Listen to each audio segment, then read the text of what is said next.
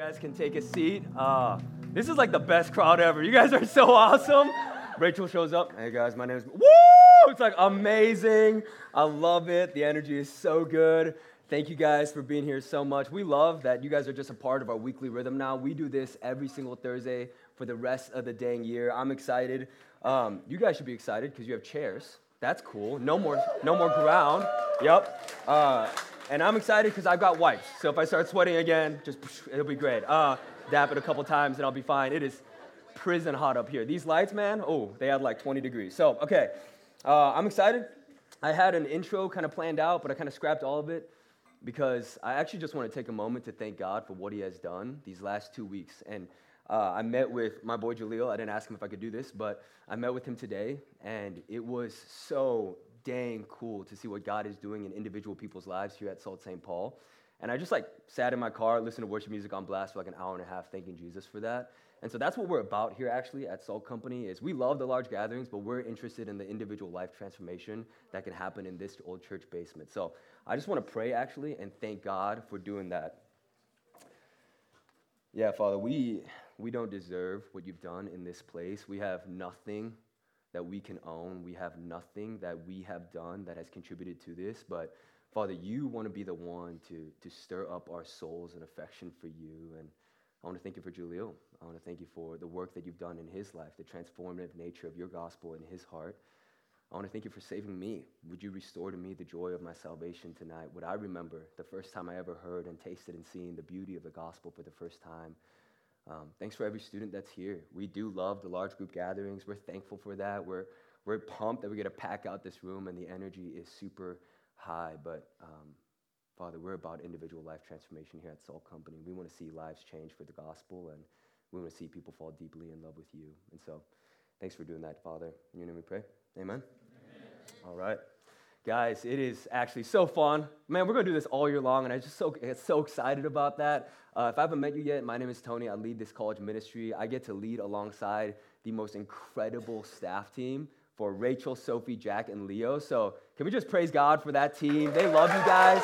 Um, yeah, they are incredible. They're way more godly than I am, and it's so fun to work with them in the work of ministry. And so I'm excited for this year. And as, as Rachel said, we have a vision to see campuses in St. Paul reached and seeing the city of St. Paul renewed. And we actually believe that in this basement, God can begin something that extends far beyond this place. And we're hoping that that would begin with this crew right here. But let me just uh, begin by posing a question for you. Uh, when's the last time you really played yourself? Okay? So I was in a really serious relationship in seventh grade. Her name was Kira. She was awesome.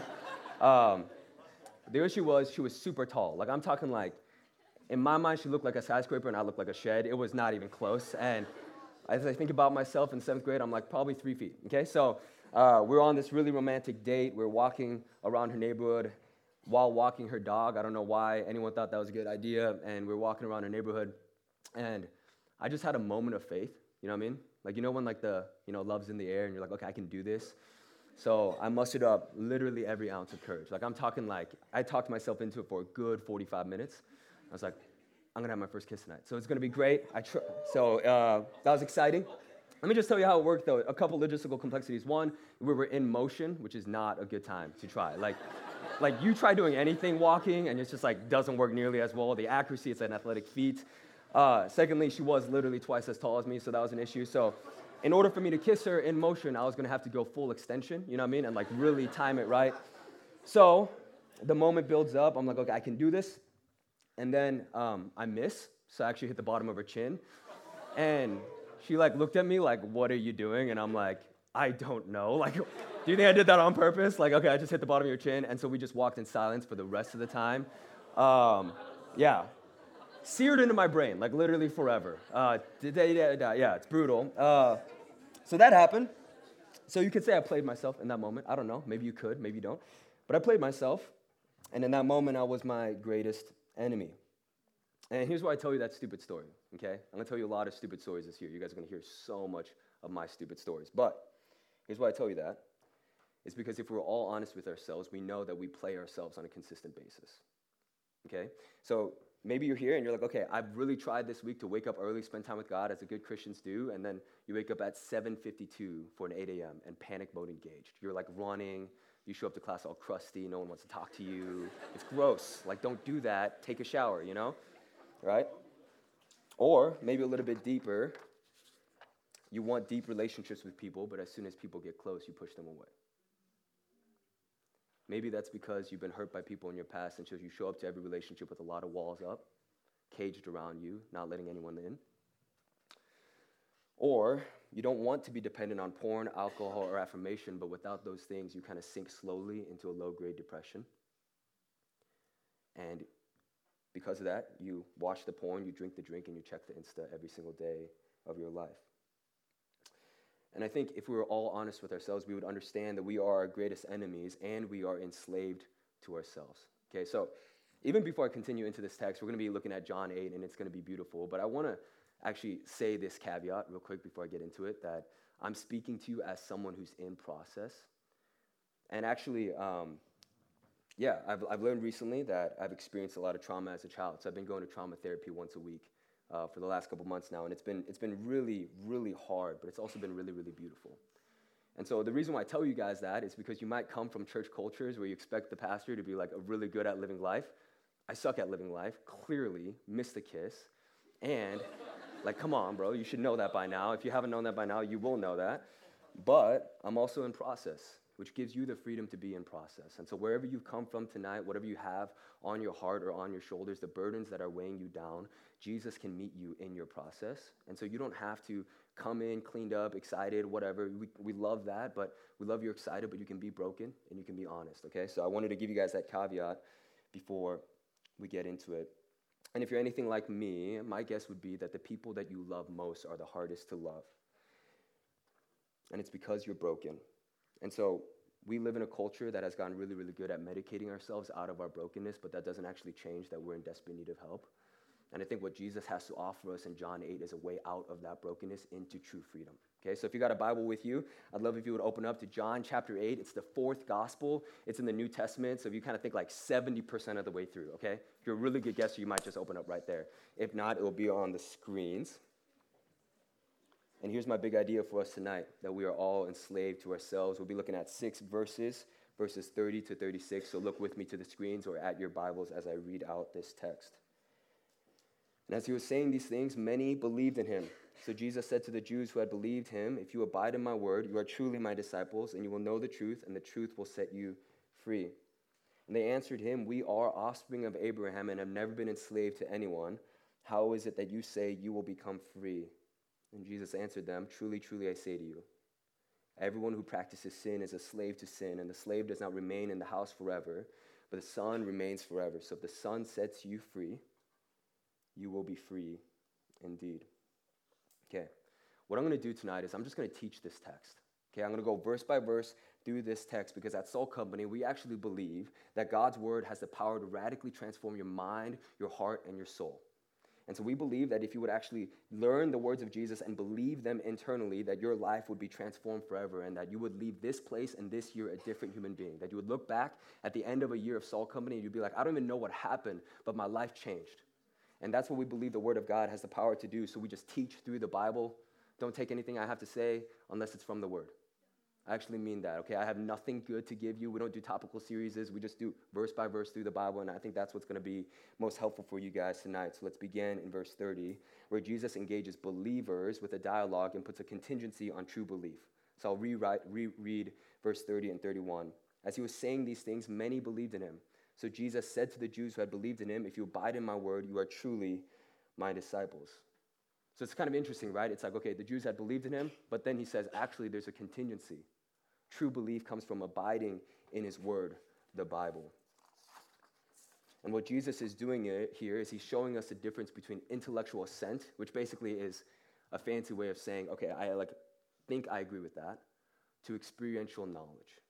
And there's a big distinction that Jesus makes here because those Jews had believed in Jesus in a way of agreeing with Jesus' teaching. So they were like, okay, Jesus, we get it. You're a good moral teacher. We kind of get that some of your stuff is aligned with what we believe in, so we're going to believe in you. But what Jesus says is actually, that's not what he's looking for. He's looking for actual relationship and, relationship and friendship. See, the Jews of that time were like, okay, Jesus, we get it. We get that you're a good teacher, we're going to follow you, but Jesus wants something deeper. And in fact, I think this is what most people who don't know God believe about Christians, actually. That if you have friends who aren't Christians, they probably look at Christianity and they're like, okay, you guys are just people who intellectually assent that Jesus is the Son of God and verbally expound that, but your lives don't match that because they don't actually know Jesus. And so we have, we have what's called hypocritical Christianity. That is birthed at the intersection of intellectual assent, but not experiential knowledge. And here's what I want to define Christianity for you right now. It's actually not just, okay, I'm a Christian, so I go to church on Christmas and Easter, and I'm like, hey, two days out of the year, I believe in Jesus. It's 365 days a year, 24 hours a day. You have given your life to the Lord. That's what actual Christianity does. And here's what happens when, that, when you enter into that your life changes. You actually begin to know experientially that Jesus Christ is Lord. And, and I just want to speak to you guys. If, if you kind of either didn't grow up around the church or you did grow up around the church, but you are kind of on the outskirts and and you, you have a bad taste in your mouth of Christianity because people who knew the Bible didn't actually know Jesus, but they're able to use Bible verses to kind of cut you a little bit deeply, I want you to know that the teachings of Jesus are not use Bible verses to cut people, it's actually love people. And actual Christians that are transformed by the gospel want to love you. And that's what connection groups are for. It's not to Bible bash you, it's not to throw verses at you, it's to actually invite you into the kingdom of God. And that's why we put such a high emphasis on it, because you need to actually know that people who are Christians believe in the truth of the gospel, and that gospel is for you. So, what Jesus does here is he shows that true belief isn't less than intellectual sense. So, it's not just not believing in Jesus, but it's actually more. That there's a depth to belief, and that depth comes from abiding, being, and sitting in the words of Jesus. And there's a beauty to that belief. And we live like in a really fast-paced culture. So I don't know about you guys, but I feel like I'm in a hurry everywhere, okay? I'm late to everything. I'm never on time. I can never do enough. But to actually be with Jesus, you need to slow down enough to realize that God's love has a cadence. It has a pace. And when he meets you in the pace, you begin to know him more. And so, Saul I think many of us have grown up with some type of knowledge about Jesus, and you might be able to describe him intellectually. You might know facts about him, but what Jesus wants to say, it's actually not just about knowing facts about him, but it's about being with him, abiding in him. So I am a self-identified nerd, okay? I love podcasts. I don't know if you guys love podcasts, but if you don't, you should. Like everyone's listening to them. So it used to be this thing where it's like, if you listen to podcasts, you're like ahead of the time, but then people are like, have you listened to eight different podcasts in the last day? I'm like, what do you do? Like, what do you do with your time? So I love podcasts. I love audiobooks. It's super fun. Um, I studied business in college. I actually didn't study ministry, so I'm not using my degree, and I'm fine about that. Uh, but I know a lot about Jeffy Jeff Bezos, okay? So I don't know if you know about Jeffy Jeff. He's great. Um, he's fantastic. I've listened to plenty of podcasts on him. And if you were to ask me, like, hey, Tone, describe Jeffy, right? What's he like? You know? I could be like, well, you know, he's 57. He's got a bald head, you know? Great haircut, if you know what I mean. Uh, he's great. He's 57. He, he started uh, this empire called Amazon that has made me super lazy. Like, anytime I need to go to Target, I'm like, oh, I don't know. Like, I could just click a button and it'd be here in two days. Like, it's changed my behavior. Uh, I could tell you that he's like this genius and he thinks 12 quarters ahead. But here's what you would know. It's like, if you were like, okay, describe to me Jeff Bezos, and I gave you those answers, here's what you would say is, okay, so you actually haven't ever met Jeff Bezos, right? Because I'd be giving you facts about Jeff Bezos, but I wouldn't be giving you characteristics about Jeff Bezos. I think for a lot of us in this room, we've learned about Jesus in podcast form. So we kind of heard some things about Jesus. Okay, I've, I've heard these are his teachings. I've heard that he does this kind of stuff, but you've never actually encountered him. So the question for you tonight is how would you describe Jesus? Who is the real Jesus to you? And, and here's what I want you to know is that I, I don't know, maybe you've come in here and your perceptions of Jesus have been that he's angry with you. That, okay, I've messed up this, this week too much for God to love me. Why would Jesus come for someone as broken as me? I don't know what your perception is, but here's what's true about Jesus to me is he is my best friend. And he has been with me in every single season. And every time I've come to the end of myself, I've found him there. And he has been so faithful to me, and he's been with me in the fire every single day for the rest of my life. I know that he will be. And so not only has he been with me in the past, he's with me in the present, and he'll be with me every day for all of eternity. And here's what's true about Jesus is he is my best friend and he is my Lord. And if you do not know him like that, if the descriptors that you would give about Jesus or you know things about Jesus, but not actually his character, his cadence, and his peace, then listen, you can know him like that. And tonight might be the first night that you just be with Jesus. And here's what that means. I know we, we kind of talk in Christianity about doing stuff for God or doing stuff, whatever. I want you to focus this year on being with God, which means in worship, here's what you do you try to stop thinking about everything else you got going on and just ask God, like, hey, God, can it, what's going on? There's something stirring in my heart. I feel like you're calling me near to Him. You can be with Him in that moment. That means you can go home and you can open up the Gospel of John. Actually, you don't, hear, you don't need to teach it. You don't need to hear teaching from the Bible only on Thursday nights. You can walk with Jesus and open up the book of John and see his character and his presence in his word. And as a product of this type of belief, the knowing type of belief, Jesus promises freedom. So look with me to verse 32. And you will know the truth, and the truth will set you free. And they answered him, we are the offspring of Abraham and never been enslaved to anyone. How is it that you say you will become free? Here's what Jesus is promising you that if you abide in his words in the Bible, you sit in the text and you encounter the living God, that your soul will be set free by the truth in the word. Now, in our day and age, this is incredibly offensive statement from Jesus because we as a human species have kind of like not agreed on the objective, objective, objective tip all right, let's try that again. Objectivity. That didn't even work. Okay, we have not agreed on truth. Let me just say it. All right, whatever. We have not agreed on truth. And stick around this year if you want me to nerd out hard about all the logical inconsistencies of that. I actually believe that there is objective truth and it's the Word of God and it's in the Bible. So you can actually read it. It's amazing. But the main problem for that audience wasn't this objective truth concept, it was actually the problem of freedom. Now, here's why uh, the Jews kind of hated when Jesus was like, okay, you're going to be free is because they already considered themselves free.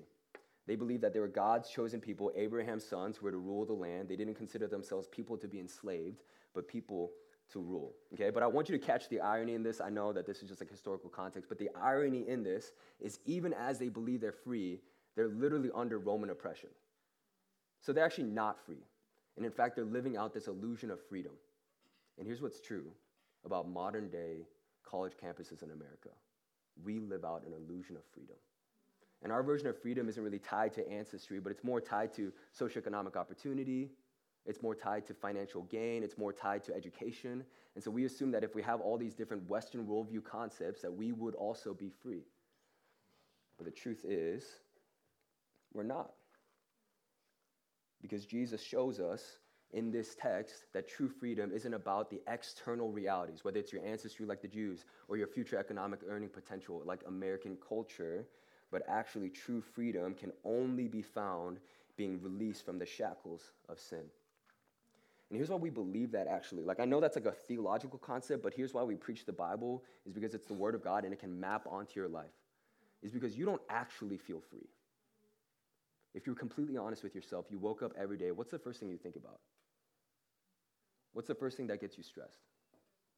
What's the, if I don't get this, I'm going to freak out? That's your master. And I know that's hard to hear, but I've got plenty of them, okay? So here's the reality for all of us is we don't feel free. And in fact, it's like, man, you can make as much money in the world. Why are people still depressed when they're making $10 million a year? Shouldn't they be free? Because the cultural expectation of freedom has failed us. And this is what Jesus is trying to tell the Jews then, and this is what Jesus is trying to tell us now, is that freedom is actually internal. It's an internal, soul level, deep reality. And here's what he says to you in verse 34. He says, Jesus answered them, Truly, truly, I say to you, everyone who practices sin is a slave to sin. The slave does not remain in the house forever, the son remains forever. And here's a simple definition of sin Sin is anything that does not honor God. And maybe you're here and you didn't really grow up around Christianity and this lingo around sin, and you're thinking, okay, that's a word I hear people use a lot, but I don't really understand the depth of it. And here's what I'm trying to say to you is that actually sin is incredibly dynamic. It's actually not just about not breaking the rules of religion or not following the commands of the Bible, but it's actually anything that goes against the heartbeat and cadence of Jesus anything that does not align with God's vision for humanity and the life that Jesus lived. And we are all enslaved to that sin. And here's how sin enslaves you it writes checks it cannot cash. It promises you fulfillment and satisfaction and joy and freedom, but delivers you regret, pain, and disappointment. And it keeps bringing you back more for more. And here's what sin is like it's like dapping up your boys on a Friday night as you take your girl home and waking up regretting that moment. It's like watching porn and feeling simultaneously incredibly alive, and then one second later feeling incredibly dead inside. That's what sin is like.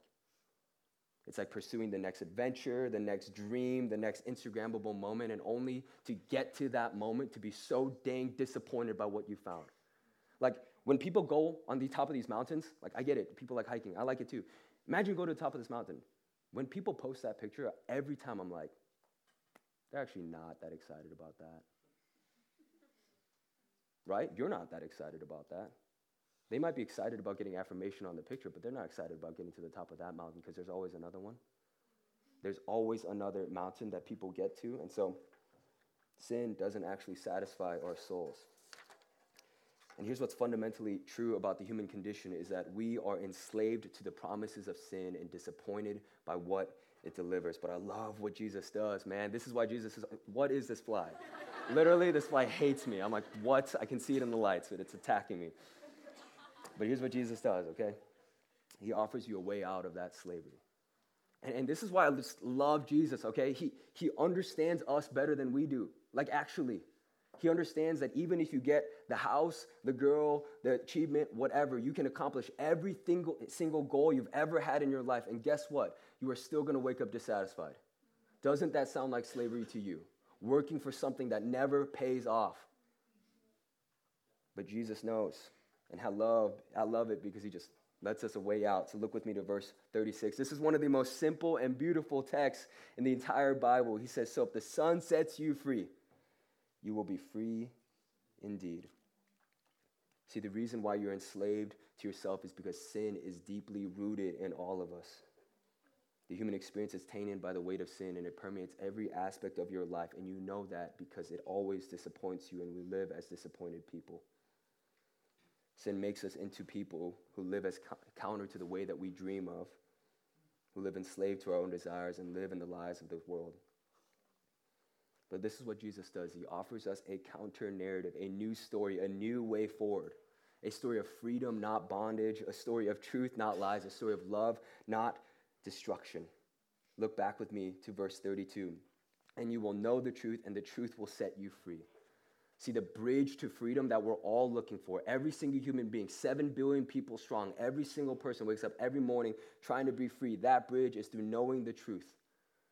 And Jesus answers the question that we had of how can we know the truth six chapters later in John 14 when he says, I am the way, I am the life, and I am the truth. So, the pathway to freedom, the gateway, the bridge to freedom is actually to know truth. And you can know that truth because you can know Jesus, and He is the truth that you've been looking for. He has been revealing himself and speaking through his word for 2,000 years.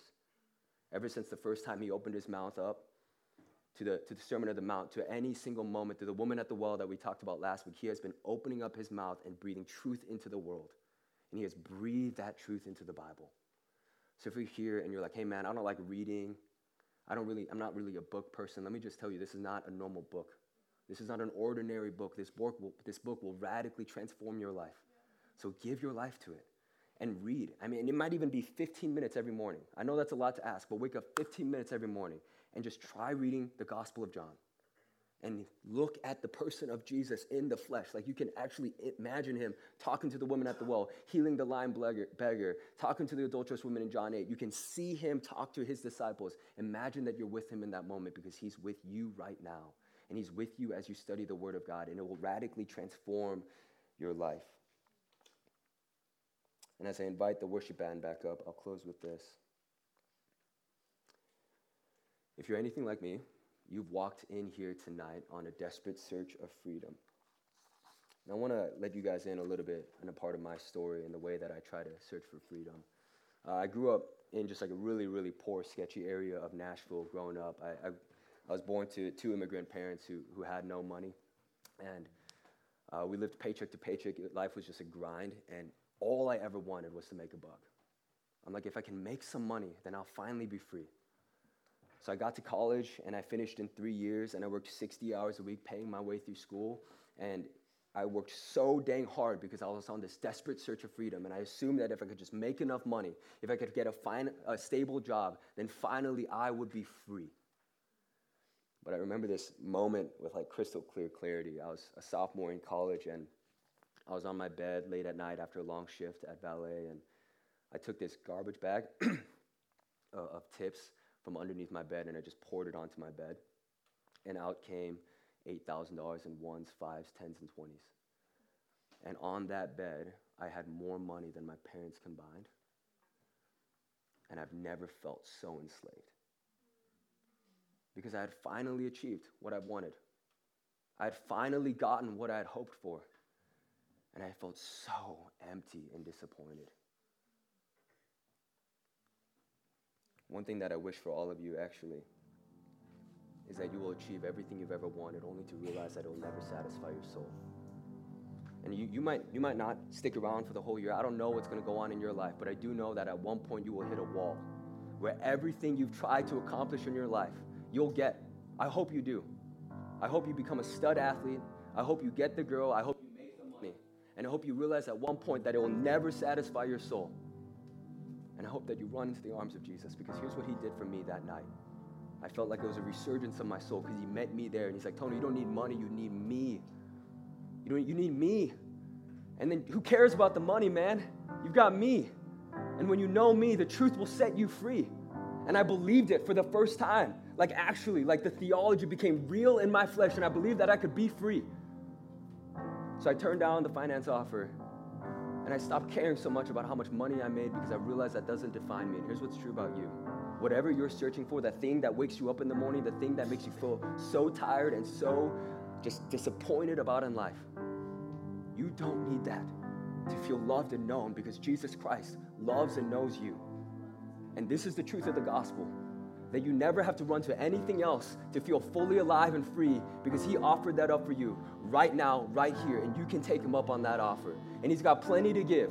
He's not stingy. He wants to invite you into the kingdom of God. And here's what happened on the cross the one who was fully free became enslaved so that you could live free. So, all the stuff that enslaved you walking in here tonight, leave it at the door. The kingdom of God is near. The cross has spoken. You are forgiven. You can walk out of here free. In 2 Corinthians 5, it says that the one who knew no sin became sin so that you could live in righteousness. And here's what's true that sin that enslaved you was taken by Jesus on the cross. And now you can live in righteousness. You don't have to go back to the watering well of whatever you come to. You don't need anyone to tell you that you are and you aren't something. You are invited into the kingdom of God, and tonight you can experience freedom for maybe the first time, and tomorrow morning might be a different morning for you. The kingdom of God is near, and He's here tonight.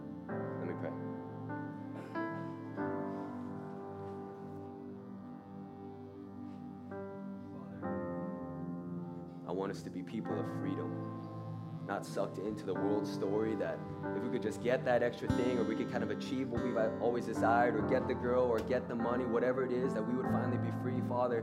We all know deep down those are empty promises, those are broken lies. But Father, you said the truth will set us free. So we believe that tonight, that the truth will set us free, that your kingdom is near and you are that truth. And as we enter into a relationship with you, we become free. Father, I'm sick of living enslaved to my own desires and my own ambitions. I want to live free under the kingdom of God. Father, whatever it is that students are carrying in tonight, the thing that has always plagued them, the thing that has always brought them into depression, Father, I don't know what it is. But I do pray that Jesus, you would take off the shackles of sin, that you would take off the shackles of whatever lie they walked in with, and they would walk out of here free. That we would be having a party that you are letting us free. So I thank you for that. I thank you that you are good and you set the captive free.